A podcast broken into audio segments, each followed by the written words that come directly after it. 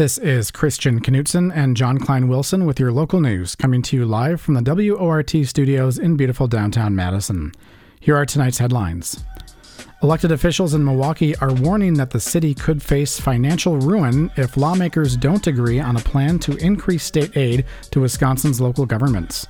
Milwaukee Mayor Cavalier Johnson was among those sounding the alarm during a legislative hearing at the Wisconsin State Capitol this week, the Associated Press reports. The Republican controlled legislature is working with Democratic Governor Tony Evers and local stakeholders on a bill to give municipal governments a significant boost in state money. But Republican leadership in the Assembly and State Senate disagree over whether voters get the final say before Milwaukee City and County can raise local sales taxes. That has sparked worries that an impasse could sink the bill altogether. Johnson said not reaching a deal could force Milwaukee to make massive cuts to police and fire staffing, while smaller communities around the state will also struggle to pay bills. Supporters from both parties are urging legislative leaders to find a compromise. Wisconsin is near the top of the list of states when it comes to prisoners locked up for crimes committed as children. Only Louisiana has more, according to the Wisconsin State Journal. A new report from the nonprofit group Human Rights for Kids shows more than 7% of people uh, people in Wisconsin's adult prisons are there for crimes they committed when they were 17 or younger. That's more than double the percentage nationwide. The report also shows the state has one of the starkest racial divides when it comes to youth incarceration. Black Wisconsinites make up a full 60% of people held for crimes they committed as minors. Efforts over the last decade to overhaul the way the state prosecutes juveniles have largely stalled. The Wisconsin Supreme Court will hear a case over whether religious charities can opt out of paying into the state's unemployment, in, uh, unemployment insurance program. The case involves Catholic Charities Bureau, Inc., the social services arm of the Diocese of Superior. The organization has claimed a state tax exemption offered to religious organizations. But officials at state agencies argue the group is primarily a charitable organization offering secular services, even if it was founded on religious principles. Lawyers for the Diocese of Superior argue the group's charity work can't be separated from religious beliefs. A lower court sided with the state last year. Dane County will contribute $6.85 million to help Centro Hispano build a new headquarters on Madison's south side, according to a county press release. The money largely comes from federal allocations to Dane County under various programs. It's part of more than $20 million total being raised to help the social services nonprofit move to a new home. Centro Hispano provides direct services to members of the co- uh, county's fast growing Latinx community, including helping people with basic needs, job training, and youth programming. Dane County Executive Joe Parisi says Centro Hispano has a quote, profound impact on the Dane County community, and says the new building will help the organization significantly expand its services. The Wisconsin Department of Natural Resources has issued an air quality advisory for ozone until 11 p.m. tonight. The advisory covers a wide portion of the state, including Dane County. A National Weather Service alert warns that sun and atmospheric conditions are making air quality, quote, unhealthy for sensitive groups. Officials are cautioning people with lung diseases such as asthma, uh, children, older adults, and others to reduce prolonged or heavy outdoor exertion. A downtown Madison addiction treatment clinic is set to close its doors at the end of the week. Monarch Health announced the closure on its website, the Wisconsin State Journal reports. The clinic opened in September 2020, providing counseling and medications to treat drug addictions, including methadone for opioid use disorder. The announcement did not cite a reason for the closure, but the clinic assured patients that they would be assisted in finding continuation of treatment. A new methadone treatment clinic is set to open in Madison next month. Memorial High School students say they avoid the school's bathrooms whenever possible because of concerns for their safety. A group of five students spoke to the Madison School Board this week about the issue, the Capital Times reports. They say bathroom issues include the lingering smell of vaping or weed, fights, sexual activity, and other students staying in the bathrooms to skip class. One student told the board that he and his classmates forego food and water during the school day to avoid using the bathrooms. The students are asking for school staff to pay more attention to the bathrooms, including more frequent cleaning. In an email to the Cap Times, a stu- school district spokesperson highlighted Memorial's addition of more gender neutral bathrooms with single stalls and lockable doors. And Madison officials are warning drivers to be aware of a traffic switch as construction continues on Atwood Avenue. Starting tomorrow, new lane shifts will be in effect between Cottage Grove Road and Fair Oaks Avenue, according to a city press release. That includes traffic weaving weaving back and forth across existing lanes. Northbound traffic on Atwood will continue to be limited to one lane. Pedestrians going towards Ulbrich Park from Cottage Grove Road should use the new sidewalk on the lake side of Atwood, but meanwhile, pedestrians coming from Fair Oaks should keep using the sidewalk on the north side of the street. Construction is expected to be complete by fall 2023. And now, on to today's top stories.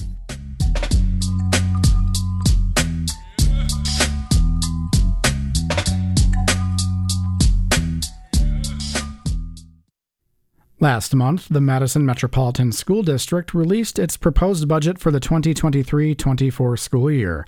This budget will be the last to utilize key funding lifelines for the district, leaving it in a precarious position going forward.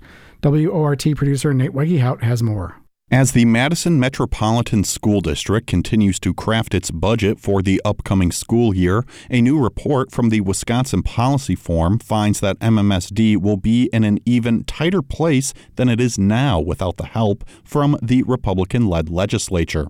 The nonpartisan and nonprofit policy research organization released its report last week, breaking down the projected future finances of both MMSD and Milwaukee Public Schools. The report says that the district has stayed afloat in recent years largely through temporary fixes, increased federal funding due to the pandemic, and a 2020 referendum. But the deadline to use those federal funds is fast approaching, and the last chance the district will have to use those funds is September 2024. Additionally, next year's budget is the final year the district's operating budget will increase from that referendum. That means that with MMSD's current projected 2024 budget, the district would have to spend over $30 million less than compared to 2023. Jason Stein, research director with the Wisconsin Policy Forum, says the current proposed budget is a worst case scenario budget, assuming the district gets no additional state aid next year. It's a sobering document in the sense that right now the budget would decrease the total staffing at the district by 155 positions or 3.7% in 2024. And even with those cuts, the district has got to use some of the last of its federal pandemic funding to pay for 111 ongoing positions. But because that federal funding is temporary, that puts the district in a tougher or would put the district in a tougher position in 2025. Part of the reason for MMSD's financial troubles is declining general school aid, the main form of state assistance to public schools across the state. That state aid is calculated through a formula that weighs local property values against what the district spends. Stein says that Madison's unique situation means that MMSD is put in a precarious position because it puts more of the burden on the taxpayer. You know, districts that have higher than average property values and spending can receive less favorable treatment under that formula. And the district's property values have continued to rise rapidly. You know, its spending has increased in part because of the referendum. And so all of that is leads to a a gradual erosion over time in in that funding source. General state aid for MMSD is projected to nearly reach its lowest level in over a decade next year, at just over $37 million. Another reason for MMSD's woes are students moving away from public schools and instead enrolling in independent charter schools. Three independent charter schools have opened in Madison since 2018. When a student moves from MMSD to one of those charter schools, the district pays over $9,000 per student to the charter school. Stein says that that money comes right from the state aid that would have gone to the district. If you're looking at the revenue limits, which sort of cap the total amount of funding that districts can take in from their key their key revenues for education, or if you look at just state aid, both of those are tied to your enrollment. So there's a lag in in when it happens, but over time, declining enrollment will lead to lower funding for the school district. The new report comes as MMSD continues to struggle to retain teachers and staff. Earlier this year, MMSD proposed a 3.5% cost of living adjustment for staff, an increase that Madison Teachers Inc., the union representing MMSD teachers, says is inadequate. MTI says that in order to keep up with inflation, teachers and staff should be getting at least an 8% base wage increase at a school board meeting last month where MTI teachers called on the school board to protest the modest proposed wage increase. Betty Jo Bradley, a third grade teacher at Chavez Elementary, said that if teachers are not more adequately compensated, more and more teachers are going to be leaving the district. We don't have enough. We don't have enough staff. We don't have enough anything. We're all overworked. Our specials teachers are asked to cover for someone who's absent. Our coaches are subbing everyone's exhausted. We can't keep doing this. Earlier this year, Governor Tony Evers included several items in his proposed budget to help schools across the state. Namely, Evers proposed increasing revenue limits for schools by $350 per student in 2024 and another $650 per student in 2025. The Republican led legislature, however, has said that they plan on reducing those increases, though they have not yet publicly stated by how much. The state's Joint Finance Committee is currently debating the state's upcoming budget and has not indicated when they will take up the topic of education. They are expected to send their final proposed budget to Governor Evers next month, where he can either sign, veto specific items, or even veto the entire budget. Even without help from the legislature, MMSD does have a few options on the table to get its budget in line. One option, the report says, is substantial cuts to almost all aspects of the district. The district's current proposed 2024 budget already calls for around 150 positions to be cut across the board and would fund nearly 200 positions with the final batch of one time federal funds.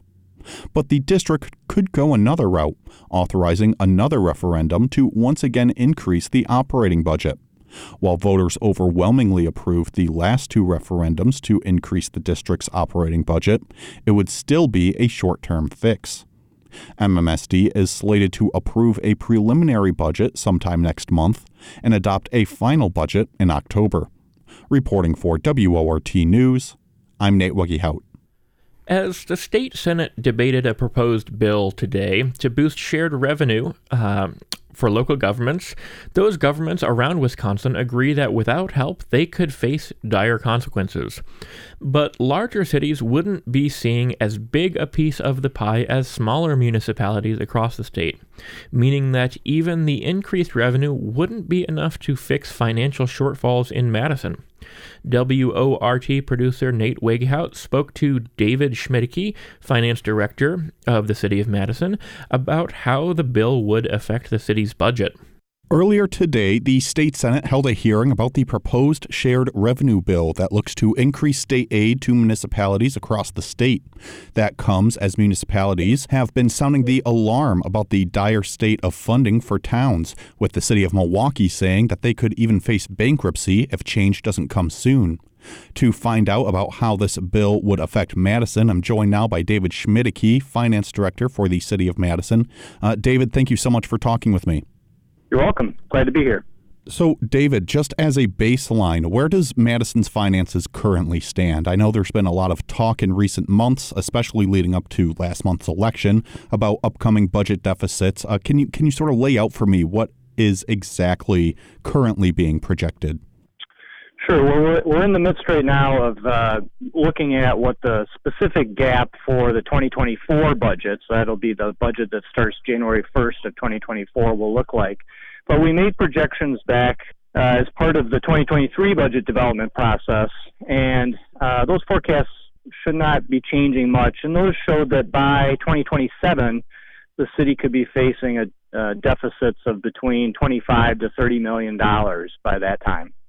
And how would this proposed shared revenue plan, as it currently stands, affect Madison? I know it's still just a proposed plan, but for what it currently is, how would it affect Madison? So the um, estimates that we've seen so far from um, what's been proposed is that Madison would see an increase of less than 2.8 million, so under three million dollars. And uh, you know, as you can see, if you compare that to our projected deficits, uh, it's a pretty small small share in comparison to you know what we're looking at to maintain uh, current services that residents expect. And why would Madison only get that small two-ish million dollars out of this proposed bill? Uh, how how exactly would this this sort of shared revenue plan work? Sure, that's a great question. So under the proposal, the amount of funding that would be provided would be about around 270 million dollars statewide of an increase. So some of that would go to counties, some of it would go to cities, towns, and villages if you looked at uh, what's called shared revenue 20 years ago and simply grew it at the rate of inflation, cities, towns, villages, and counties are getting about $800 million less than what they would have gotten if that funding had grown at inflation. So you can see the overall funding level for the state that's being proposed uh, is considerably less than what that inflation increase would be. Secondly, the formula that's proposed for distributing the aid increase uh, basically provides more aid per capita to smaller communities uh, and much less aid uh, per capita, so per person, to um, to Madison. What would be needed for Madison to to close this sort of deficit? What sort of options are on the table, both uh, that are in the the city's control and what the legislature can do? Well, first of all, it's just you know an additional shared revenue beyond what's being proposed, and more along the lines of you know just what what it would have been if if that shared revenue had grown at the rate of inflation.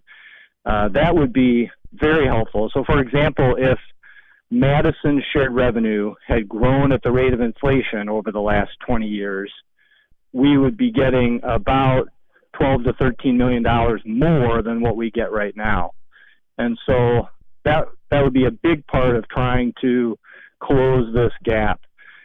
I think beyond that, it's going to have to be looking at a range of options that include, you know, service levels, perhaps efficiencies, as well as what limited new revenues the city can um, can look at to help with maintaining current service levels.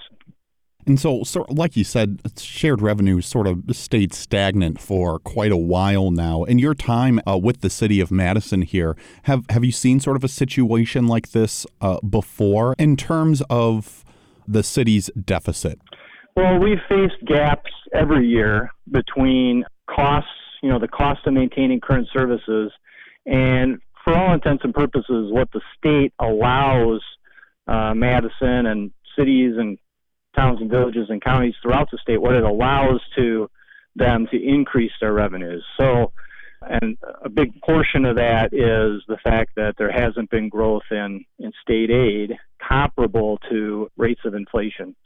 So that's a big part of this mismatch that's creating these deficits not only in Madison but throughout the state.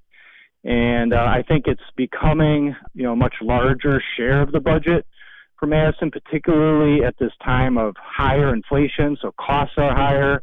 Um, in order to retain and attract staff to deliver those services, costs are going up as a result of that. And so um, the issues are becoming uh, much more pronounced as a result of that. And I know in the past the city has implemented things like a wheel tax in order to try and raise some revenue. Uh, are there any other sort of uh, smaller solutions that the city could do to address this deficit? There, like I said, there are some smaller, you know, more much more limited options. As the state does not, uh, for example, give um, cities in the state, we don't have other revenue sources like a local sales tax that could help to close this gap. We're very limited on what we can increase property taxes. Uh, we do have some options for certain types of charges for services, but even those are fairly limited, and we'll probably have to continue to look at those options in the absence of uh, some additional work on the shared revenue package uh, that's currently before the legislature.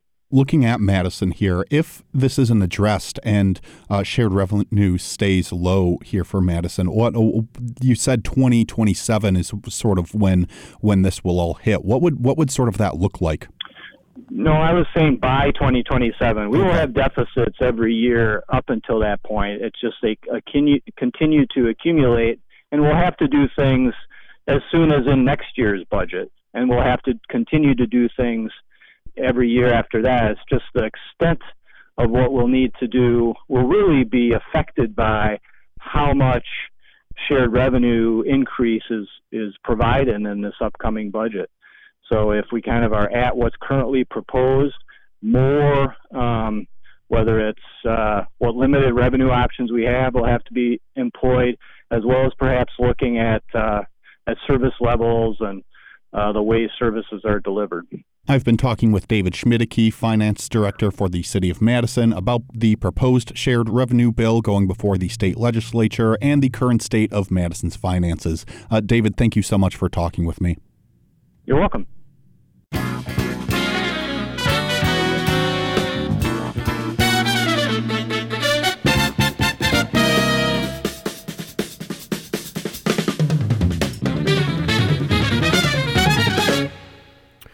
The time is now 6:32 and you're listening to local news on WORT. I'm your host John K. Wilson here with my co-host Christian Knutson. Thanks for joining us. Next month, gun owners can give new life to firearms that they no longer want. Jeff Wild is a former pastor who's spending his retirement dismantling firearms and transforming them into garden tools. The event will take place Saturday, June 3rd at the parking lot of First United Methodist Church in downtown Madison from 8:30 a.m. to 12:30 p.m. Wild joined a public affair host, Ali Muldrow, along with Dan Elsas, a member of the First United Methodist Church in Madison, who is helping to organize the upcoming Guns to Gardens event earlier today. How did you get involved with turning guns into gardens? Guns into Garden Tools uh, has been a movement that began emerging 10 years ago. There are two people, one named Mike Martin, who comes from the Mennonite tradition, and another activist and author named Shane Claiborne, who just serendipitously got together and began to turn firearms into garden tools. And this is sort of a, a connection with a, a scriptural verse from Isaiah where God is talking about a new age to come of turning spears into plowshares or swords into plowshares and spears into pruning hooks. And that movement began, like I said, about 10 years ago. There's another organization, the Presbyterian Peace Fellowship, that has really lifted this up and provides training for any faith communities that want to host safe surrender events. So I was trained through that organization and hosted, worked to host the first buyback event at Midvale Community Lutheran Church one year ago. Dan, how long have you been part part of organizing guns into gardening tools? Just a little over a year and a half, Ali. Mm-hmm. And uh, I did this as a result of First United Methodist Church, which is our motto is downtown for good. And the I found some fellow church members that were equally passionate about gun violence reduction. So we formed a study group that was probably late 2021 and uh, we started educating ourselves and also we want to educate the greater madison community in both the causes of, of gun violence and mass shootings is, is basically what we started on and also trying to do some lobbying we started out trying to lobby our state and federal legislators on several of the issues you just mentioned, what they call red flag laws, and also stricter uh, federal and state background checks for uh, those wishing to purchase firearms. And also, uh, one of our key priorities is renewing the assault weapon ban that was in effect through the federal government from 1994 to 2004, but unfortunately sunsetted in 2004 hasn't been brought back since. Dan and Jeff, I, I think it's interesting to think about kind of how faith communities are positioned in the conversation around gun violence. Dan, you mentioned before the show that you're a former, former elected official. So I'm sure you know that faith communities have been frequently associated with conservatism in the United States and that conservatives have, have made gun violence a partisan issue um, and have really made it about the rights of individuals to own and possess guns. Talk to me a, a little bit about the politics of, of the work that you're doing and, you know, how you reconcile those with your faith community. It's a big issue and a big question how faith communities relate to this. Part of the reason when I give demonstrations or presentations pertaining to gun violence, part of um, my motivation for continuing to address this issue is a group of people of a different branch of Christian faith than my own that holds the Second Amendment up to um, a standard that personally I don't agree with and I don't think holds the same authority as my understanding of uh, ethics shaped through biblical and theological study and reflection and shaping. One one reason I, I speak as I do when I give a presentation is to combat or repudiate the false teachings that are being perpetuated, especially through Christian nationalism. They elevate gun ownership to being a God given right. I've heard that directly from from that and it struck me when I heard that where does that come from and I really tried to trace it and you can trace that right back to Christian nationalism and a religion that says it's it is a God-given right, which I disagree with. I don't believe it is a God-given right, and I don't elevate uh, the Constitution or the Second Amendment to say it's divinely inspired and absolute. I want to ask you a little bit about how you turn a gun into a garden tool. Um, so I, I want to get into you know what that actually looks like. Are you all melting guns? Um, but before we talk about that, Dan, you brought in some some data and and mm. stats on you know what gun, gun ownership and gun violence really looks like, both mm. nationally and locally. Can you talk to us a little bit about the reality of gun violence? I think often people think it's not that we have an issue with gun violence; it's it stands out in our memories longer than other things when somebody walks into a school and shoots a large group of children. Yeah, we all, I think, Ali, we tend to focus on the, you know, really mass uh, shootings, which are defined as four or more individuals are either killed or injured in a shooting. And there have been just in 2023, there have been 202 mass shootings in the first 143 days. It's uh, more than one a day. Right, like 1.3, something like that. But specifically, there's also, and in 2022, there were 647 nationally. So, I mean, those are horrific statistics, but to break it down a little bit, the Pew Research Center in 2021 for that calendar year said gun related deaths in the United States were at 49,000. And 54% of those deaths, however, were not related to either crimes or, hom- or homicides or mass shootings. That 54% were gun assisted suicides. So the most likely person you will kill with your gun is you. Right. And also, there's a figure that if you own a gun and have it in your house and not secured, you're 10 more times to have someone in your household badly injured or killed than you are to shoot an intruder. But the getting back to the suicides, and Jeff was talking about, they tend to be teenagers or, or people in their early 20s who may or may not be having some mental mental crisis or they may be bullied at their schools. Those are the highest uh, amount 26,000 lives were taken because they got access probably to their parents or an older relative's weapons in the house.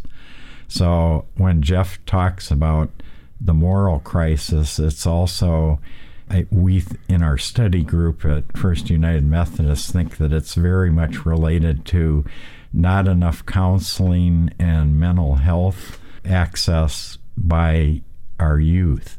And that can be in schools or community centers, public health departments. So we think that's a major component of this whole discussion. Thank you so much for bringing that that information, and I think that paints a, a really important picture in terms of the the real issue that is gun violence and how common an issue that is. I was gonna ask right before we got into some really pretty tragic statistical information about how you turn guns into gardening tools. What is what does it look like to yeah to re to reuse the materials associated with guns. I for me it's a, a creative expression of my of my faith um, and the emphasis on transformation. But and it's it's a process. Um, it takes practice like most crafts do it's first of all, uh, so many people refer to, to, it as melting guns down.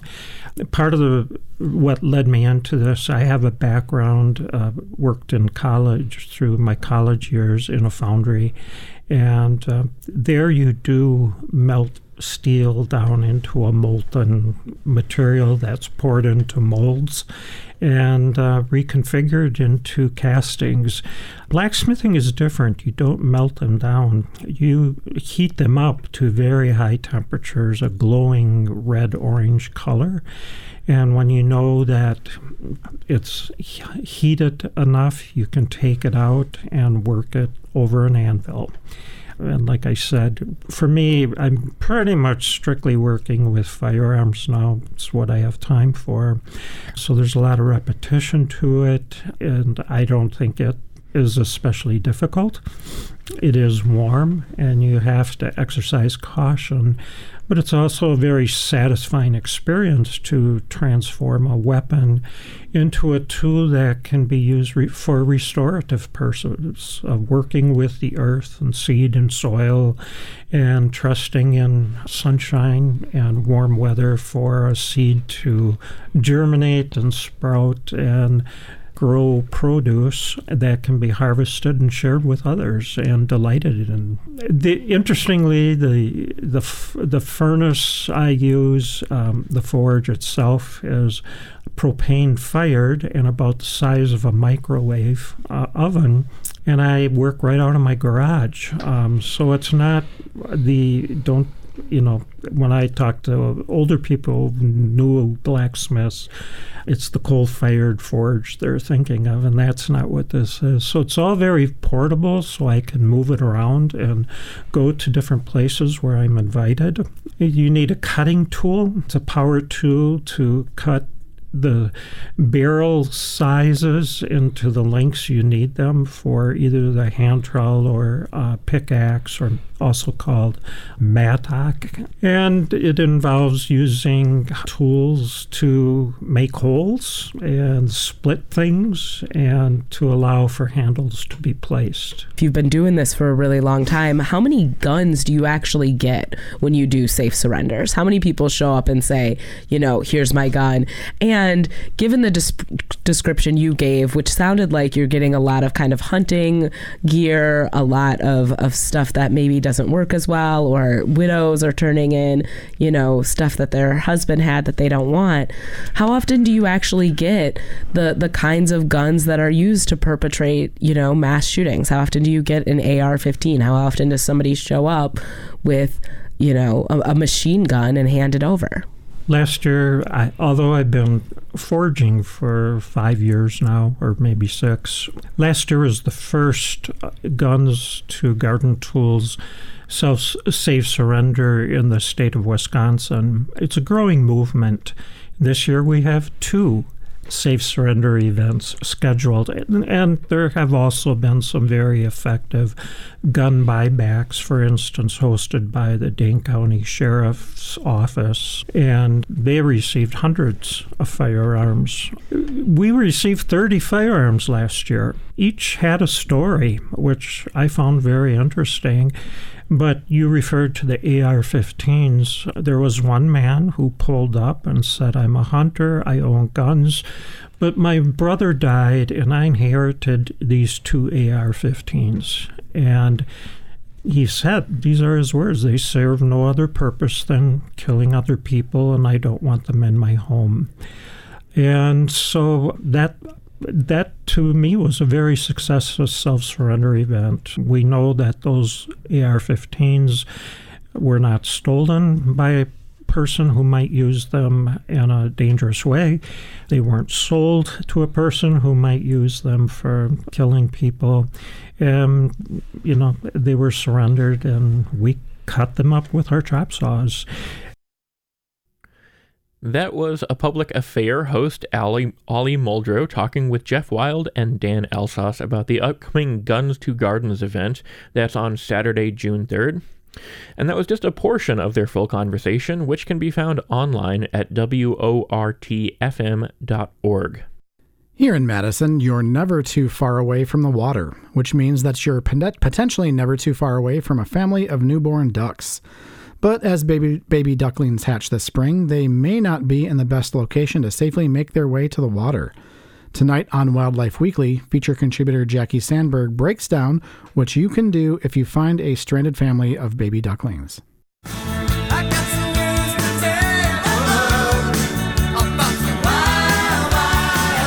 Welcome to Wildlife Weekly. My name is Jackie Sandberg, and I'm the Wildlife Program Manager for the Dane County Humane Society here in Madison, Wisconsin. Each week, we choose a topic related to wildlife rehabilitation or the environment, and today I want to talk about what to do if you find an orphan duckling. Whether it's an orphan mallard duckling or a wood duck or a gosling, and that's geese, we have a lot of steps that people need to follow so that we can appropriately be able to rehabilitate them, get them care, and get them into a situation where they are going to be able to grow up successfully in a natural type of situation. And I say this because we have had so many ducklings admitted to our wildlife center already because May is that time of year when ducklings are hatching and we have tons of them here. We are already over 50 ducklings. Uh, actually, I think it's over 60 as of today. And it is a I, to, hate to say this, we're swimming in ducks. And it's amazing because they're so cute. But we've had some that have come in as single orphans, some that are small groups, like groups of three or four, and then some, even as today, groups of 15.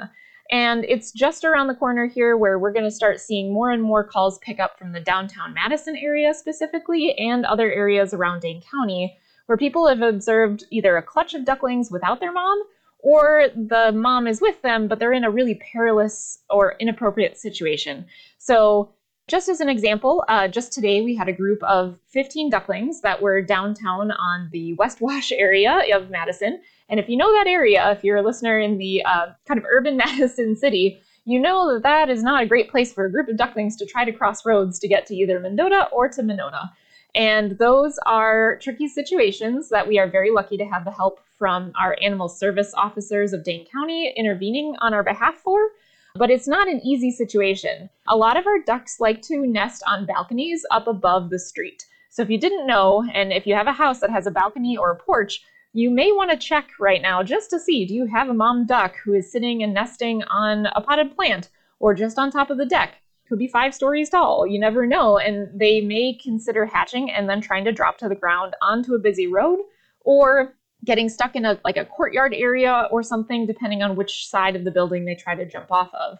So in that case, our animal service officers did everything they could, which is what we would advise folks to do, which is to very carefully, quietly, and gently pick up the group of ducklings if they are stuck in an area that there's no way that they could get down or out of or to water for any reason. Um, if they're truly trapped, then gathering them all into a container like a box or a pet carrier. Although be careful with pet carriers because the front door squares are sometimes large enough for ducklings to squeeze through, especially wood ducks. And count to know for sure how many ducklings you have originally and how many you end up with in your box. And that will help you to know whether or not you've actually collected all of the ducklings in case one gets really scared or spooked off and runs underneath a bush or vegetation. And, you know, we want to try to make sure we get all of the ducklings together as one group. So the goal is to get them to the nearest water source, and mom is very unlikely to leave her clutch of ducklings. So if the mom is there, and usually she's present and frantically trying to figure out how to get her babies down or out of this trapped area and get them to water. Well, if you collect them gently in a box, you know, maybe throwing a towel over the top so that they are settling and they're quiet, you know, just a short period of time leaving the box and kind of watching from a distance to see if the mom duck flies down to her babies. And if it's a nice tall box, you know, make sure there's adequate ventilation holes. You should see that the mother duck is going to fly down next to the box or the container, and very likely she'll be vocal, she'll be quacking at them, she's going to be frantic trying to figure out how do I get these baby ducklings out of this box now? So they might be on the ground, but now they are contained.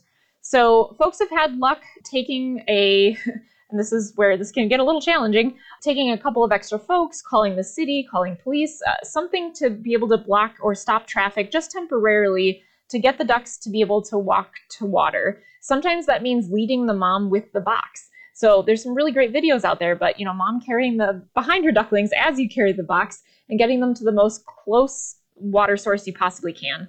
It doesn't always work, but it is uh, important to give it a try because otherwise, if it, you know, you can try and it might not be successful, but at least the goal is to try it to hope that it does work because that's going to be the best option for these ducks. Instead of just gathering them all up and bringing them to a rehabilitator, you know, giving the chance to reunite is helpful. So we would encourage folks to call Animal Services if you live in Dane County, if you encounter that type of situation. Their number is 608 255 2345, which is the non emergency number for Dane County. Otherwise, you know, people are very, uh, you know, helpful. They really want to to be there for the animals. They want to do what they can to support that animal if they find them. We really strongly advise not feeding that animal, not providing care yourself, not trying to keep them. We've had a number of ducklings that have come in, uh, whether singles or just a couple of them, that have been kept by finders for more than five, six days or more. And remember that ducklings, especially birds of all species, are highly at risk for imprinting, which means that if they spend too much time around humans or people, they start to think that they are humans. And that causes so many problems later down the line where they don't breed appropriately, they don't know their own species, they are quite literally dependent on the care of people to survive. And that is a huge problem in our field when folks maybe take too long to get that animal to a rehabilitator, especially ducks. So if you find a single duckling, just keep it in a nice quiet container, somewhere safe, somewhere quiet. Don't feed it, don't give it water, but just make sure you call our wildlife rehabilitation center so we can figure out how soon you can get that duckling to our facility and we're typically open 9 a.m. to 5 p.m. here in the Madison area, but we are also open to uh, surrounding counties as needed for hatchling ducklings of all species. So give us a call at 608 287 3235 if you find a group of ducklings. Also, check out our website for overnight care instructions and just some suggestions for what to do in the meantime. And give us a call and leave us a voicemail so that you can let us know exactly how many ducks you have, where you found them, and how much time it's been since they've been away from their mom if you know that answer. So thank you everybody in the Dane County and Madison area and all of our listeners for helping to be on the lookout for ducklings that are hatching right now, whether it's in the city, on the roadsides, or down storm drains, or any other situation they find themselves in. We really appreciate your help in getting these wild animals the care that they need. So thanks for listening here on WORT. Today has been our segment about ducks and what to do in intervening. And please, you know, enjoy uh, the summer and keep a lookout for any sick, injured, or orphan wildlife. That's what we're here for. So thanks for listening. This has been Wildlife Weekly.